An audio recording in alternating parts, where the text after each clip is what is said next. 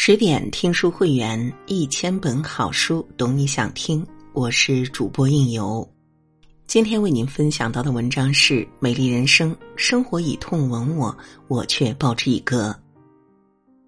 钱钟书在《围城》中说过：“成年人的生活总是不容易的，在感情中我们会和恋人吵架，在职场中我们会因为工作的不顺利遭到客户的批评，回到家里或许还因为没有结婚。”遭到父母的催婚，人在一定的环境中会认知受困，但残酷的现实不会改变，常在我们意想不到的情况下给我们迎头痛击。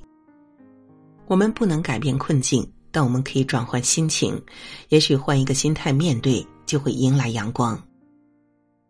就像《美丽人生》的男主角基督，面对人生困难，始终抱有幽默之心，笑着迎接生活的考验。故事发生在二战时期的意大利。基督是一个乐观的小伙子，不管发生了什么事情，他总是能以幽默诙谐的方式解决生活中的难题。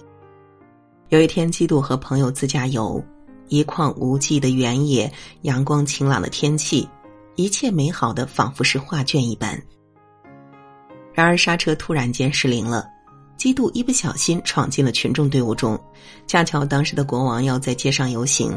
而基督不小心闯进去的那条街道，刚好是国王的必经之路。着急的基督挥手想让民众避开车子，但民众误以为基督是国王，对他表示欢迎。也因为这一次的刹车事件，基督遇上了他的爱人黛拉。那时候，基督正在和小女孩开玩笑，说自己是一个王子，正在等待美丽的公主。恰巧一个女孩子意外从楼上摔下来，不偏不倚，正好跌入基督的怀里。基督看着这个漂亮的女孩，愉快的说了一句：“早上好，公主。”安逸如曾说过：“最美不过初见，与君初相识，似是故人归。”基督和黛拉的初遇，让基督爱上了这个美丽善良的女孩。可是黛拉已经有未婚夫了，而且还是一个严肃的执政官。黛拉不喜欢她的未婚夫，只是因为父母之命，不得不和未婚夫在一起。有时候，基督会故意藏在朋友身后，只为了见到黛拉时突然跳出来问好。有时候，基督会假扮官员来到黛拉的学校进行抽查，只为了和黛拉见一面。还有一次，基督知道黛拉要去剧院看话剧，话剧结束后，黛拉的未婚夫要去开车，基督在后边听到了，他借了朋友的车接走了黛拉。等黛拉发现是基督后，他又惊又喜。黛拉笑着问基督：“怎么老是能遇到他呢？”基督反而幽默的回答：“你才应该向我解释。你从天上掉下来，掉进我的怀里；我从单车摔下，摔进你的怀里；我去巡视学校，又碰到你。”幽默的基督让黛拉变成了他的小迷妹。比起矮板无趣的未婚夫，黛拉更喜欢这个逗他笑的基督。到了订婚礼的这一天，看着未婚夫在酒席上的吹嘘，黛拉烦闷不已。她不愿意下辈子都要和这个不爱的男人结婚。在黛拉烦闷之际，基督来了。他骑着白马，仿佛电影里的白马王子一般。看着幽默的基督，黛拉毫不犹豫的选择和他一起离开。他终于明白，他爱的是基督，不是执政官未婚夫。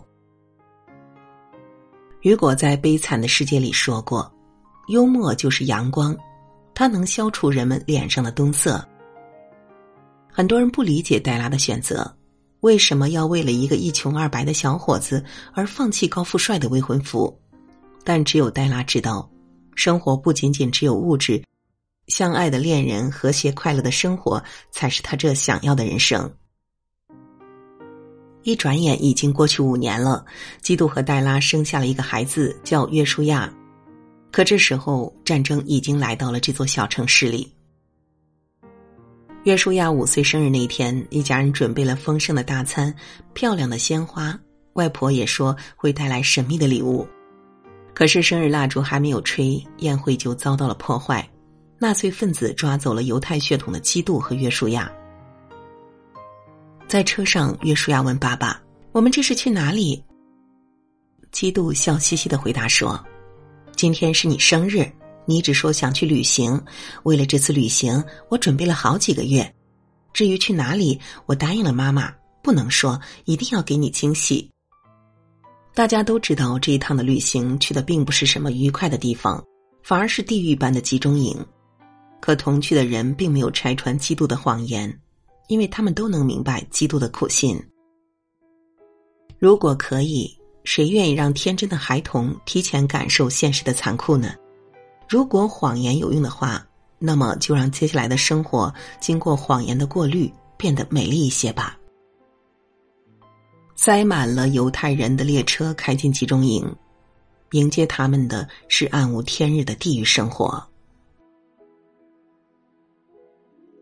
刚进集中营，屋子里阴森封闭，每个犹太人脸上都写着恐惧和绝望。约书亚吓坏了，吵着要回家。情急之下，基督对约书亚说：“这是一个游戏，只要不想妈妈，不哭不闹，不喊着要点心，就能获得积分。”率先获得一千积分的人就能赢得最终的比赛，而奖品正是约书亚最爱的坦克。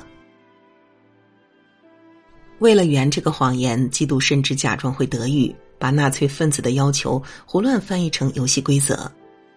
日子就这么一天天过去了，在集中营里，每个人每天都要干无数的苦力活刚进集中营时，犹太人眼里还带着一些绝望。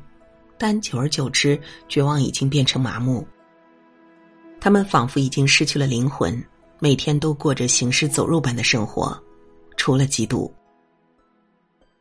当基督辛苦搬运了一天，每天累得站不起来的时候，他并没有绝望，反而对约书亚展露着最真挚的笑容，笑着安慰约书亚，自己每天都在积分，这个游戏特别好玩，并期待第二天可以重新玩积分游戏。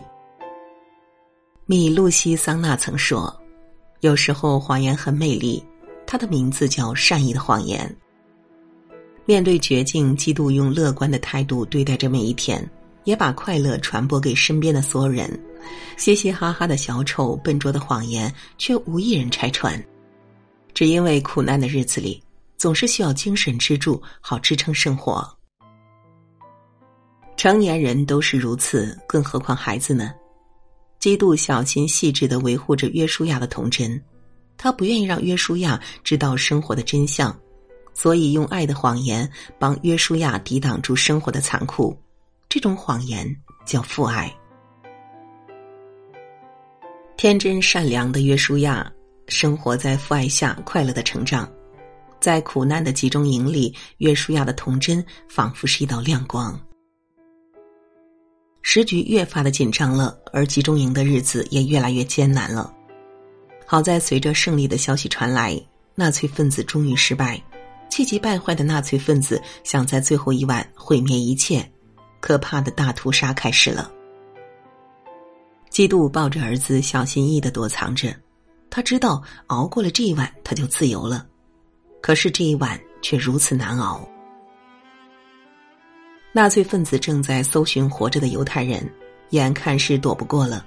基督把儿子藏在了铁皮箱里，还义正言辞的对儿子说：“我们已经积满了九百四十分，只要你成功躲过今晚，我们就能获得六十分，然后我们就可以获得一辆坦克了。”约书亚乖巧的点头，基督则一个人出去引来纳粹，最终被纳粹分子用枪顶着头。基督知道他将要死了。在去刑场的路上，基督突然意识到，他会经过儿子藏着的那个铁皮箱。他不愿意在最后一刻让儿子看到世间的残酷。他立马甩着手脚，像个小丑一样滑稽的走着，一步又一步。在约书亚的眼里，这是爸爸和他说的小秘密。我已经被发现了，你要躲好了。我们才可以赢得坦克。第二天，约书亚从铁皮箱里出来，四周一片寂静。远处一辆坦克缓缓而来，约书亚开心的张大了嘴，他终于赢得了一辆坦克。当妈妈黛拉和约书亚终于见面的时候，黛拉的担心还未说出口，约书亚就已经兴高采烈的和妈妈说，自己和爸爸赢得了一辆坦克。约书亚快乐的说着，眼里依然是未曾被污染过的童真。这是爸爸基督留给儿子的最后一份礼物，一如既往的纯真和快乐。巴尔扎克曾说：“欢乐是希望之花，能够赐给他以力量，使他可以毫无畏惧的正视人生的坎坷。”我们日常生活中总会遇到各种各样的烦恼。或许是工作挨批评，或许是和恋人之间吵架了，但这时候许多人选择消极的面对生活中的挫折，甚至想方设法的逃避，但却很少有人像基督一样乐观的面对生活中的苦难。要知道，熬过人生至暗时期，就能见到光明；经历过生活的万千辛苦，就能获得重生。乐观是我们在前进路上。陪伴我们的希望之花，如同基督一样，生活以痛吻我，我却报之以歌。达尔文曾说：“乐观是希望的明灯，它指引着你从危险峡谷中步向坦途，使你得到新的生命、新的希望，支持着你的理想永不泯灭。”人这一生总会遇到许多挫折，有的人面对挫折愁眉苦脸。有的人则积极面对。在佐贺的超级阿嬷里，外婆曾告诉孙子：“生活很难，但不用担心，人生总能笑着活下去。”有时候我们没有办法避开挫折，但我们可以换一种心态来迎接生活给我们的暴击。正如基督用乐观的态度面对人生的苦难。虽然离开了人世，可是他却得到了他心中所想，妻子和儿子的平安。那么我们呢？我们要做的是面对生活的苦难，扬起嘴角，用积极乐观的态度面对生活带给我们的考验。愿你我面对人生种种，都可以笑对生活，活出精彩的人生。